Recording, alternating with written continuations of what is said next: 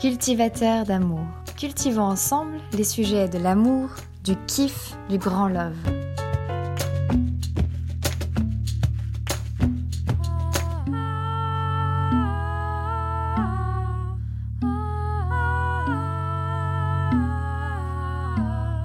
J'ai envie de vous parler de dating aujourd'hui. Et par quoi commencer si ce n'est par une définition? Le mot dating est donc un terme anglais, très utilisé ces temps-ci, et il se traduit par le verbe français fréquenter, qui fait écho à l'idée d'une relation suivie, puisque le verbe vient du latin frequens, qui signifie répéter, fréquent et régulier. Mais quelle est donc l'histoire de la fréquentation dans le temps? Dans la Rome antique, il existait ce qu'on appelait l'activité du courtage matrimonial. C'était une activité exercée par des courtiers en amour, autrement dit des proxénètes, puisque ça vient du latin proxeneta, qui veut dire entremetteur qui, à la demande de certains majoritairement, mais aussi de certaines, faisait se rencontrer des individus dans le but d'une union. Cette activité était considérée comme honorable puisqu'elle était utile au maintien de la perpétuité via le mariage et la famille. La sexualité des Romains n'a jamais eu bonne presse dans la société occidentale. Observée comme très libre et parfois dépravée, l'activité du courtage matrimonial fut vite rattrapée par l'identité sexuelle de son époque. Lorsque le monde romain se christianise, on jette alors un regard suspicieux sur l'activité qui finit par être grandement reconnue comme l'un des principaux vecteurs de la décadence des mœurs. Au Moyen Âge, le mariage était considéré comme une institution à part entière, une affaire de religion, de politique, de finance et de descendance. Les unions étaient très souvent arrangées et très peu amoureuses. L'amour se dessinait ailleurs. Il vivait à travers la musique et les chants des troubadours.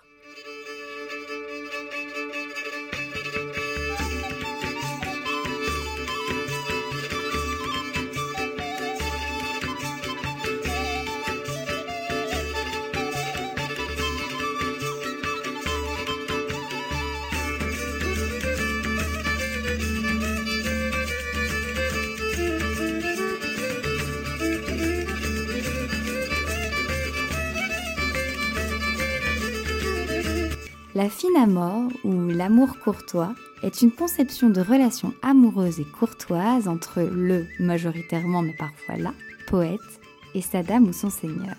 C'est en fait une allégorie de l'objet d'idéalisation et de désir inaccessible. L'amour courtois est aussi un jeu galant, codifié, destiné à prouver la fidélité du prétendant pour sa dame.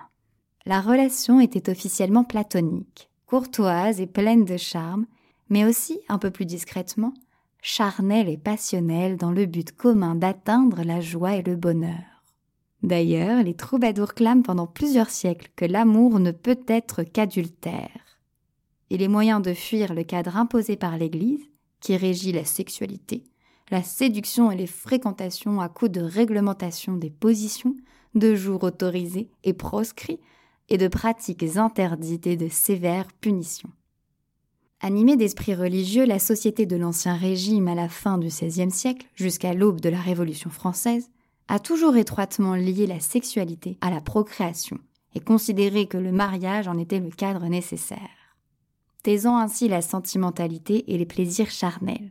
Mais les classes populaires parviennent à s'émanciper malgré tout. Pour l'historien Jacques Solé, ce sont les paysans qui ont inauguré le mariage d'amour.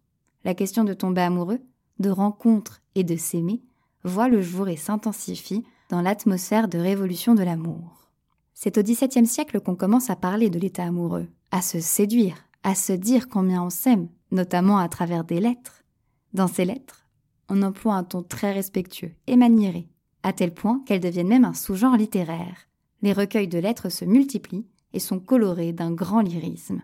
Le sentiment amoureux est sublimé et débridé par la poésie de l'écriture. Elle offre un nouveau genre d'expression et de libération des sentiments et des émotions.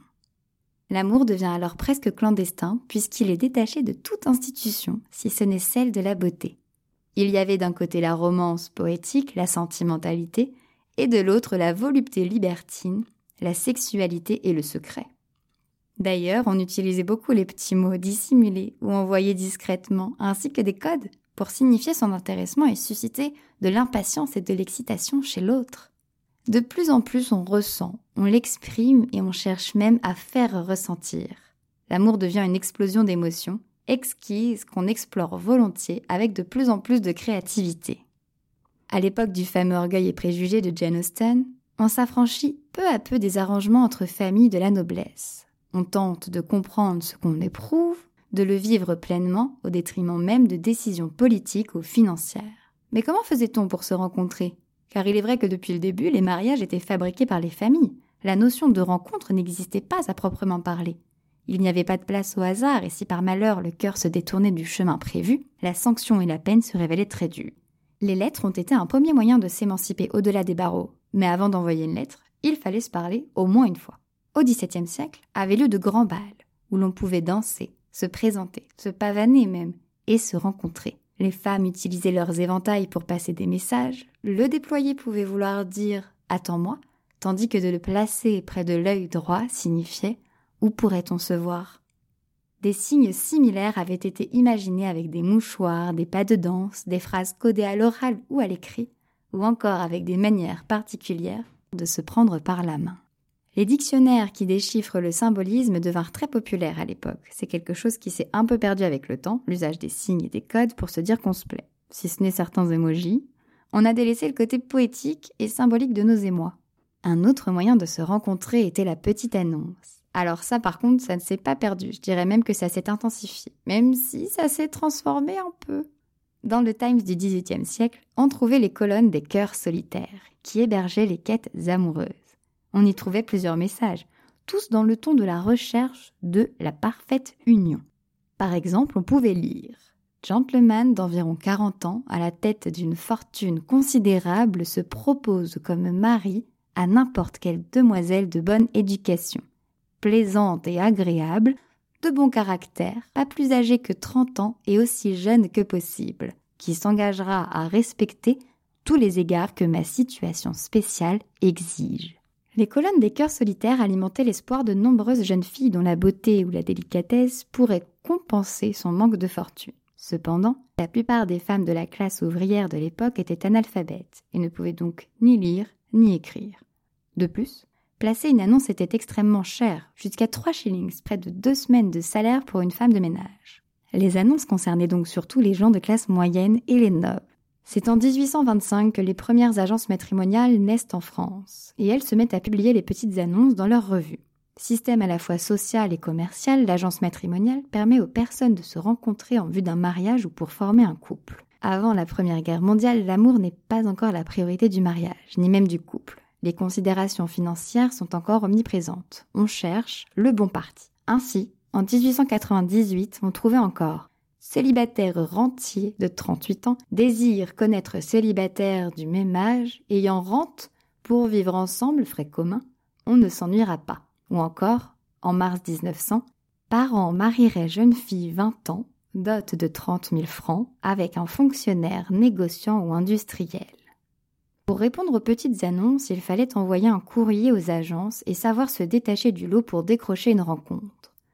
En 1888, Kodak commercialise son premier appareil photo individuel, permettant aux gens de se prendre en photo soi-même. Que ce soit dans les échanges épistolaires déjà établis au sein d'une relation ou dans un courrier de réponse à une petite annonce, on commençait à glisser des photos dans l'enveloppe. C'est ainsi que les premières photos érotiques, ancêtres des nudes, sont nées. Évidemment, il n'y avait pas que des photos érotiques mais cette technologie permettait aux individus d'échanger autrement qu'avec des mots sur ce qu'ils étaient et ce qu'ils voulaient montrer.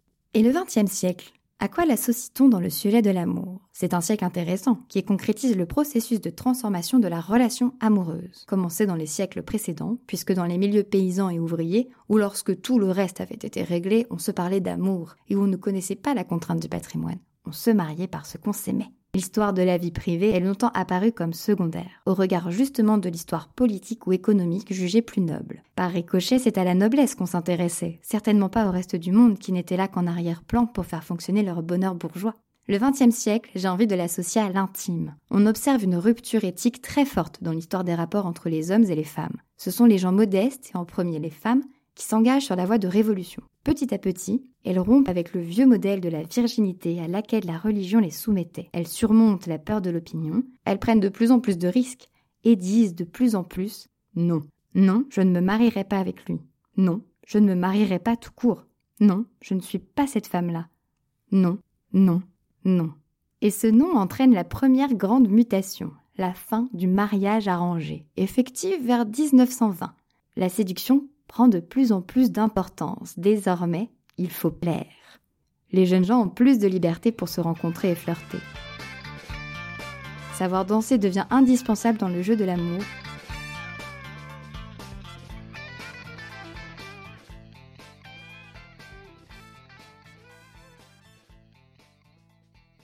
Dans les années 50-60, un couple sur cinq se rencontrait au bal populaire. Les jeunes prennent l'habitude de sortir le dimanche, de se revoir, d'aller au cinéma, de se balader, d'aller se baigner, de faire du vélo, de pique-niquer. Ils se fréquentent. Les liaisons avant le mariage vont ainsi se développer nous amenant ainsi au plus grand bouleversement du XXe siècle, la sexualité. Cette valorisation de l'acte sexuel débute lorsque les époux veulent aussi être des amants. Et il n'est pas sans vouloir rappeler que ce siècle a connu un moment unique dans l'histoire de l'humanité, la libération sexuelle des années 60. Pour se rencontrer, arrive un nouveau phénomène, le Minitel rose. Dans les années 80, les annonces de presse perdent leur attractivité et sont totalement remplacées. Pourtant, l'apogée du Minitel ne dure pas, faute à l'arrivée écrasante d'Internet, puis des applications. Le pionnier des sites de rencontres en ligne voit le jour en 1995, Match.com. En 2001, deux autres sites majeurs voient le jour en France, easyflirt.fr et surtout mythic.fr, qui à coup d'investissements publicitaires massifs et de partenariats dans toute l'Europe, va dominer le marché sur tout le continent et entrer en bourse quatre ans après sa création. La rencontre sert aussi le marché.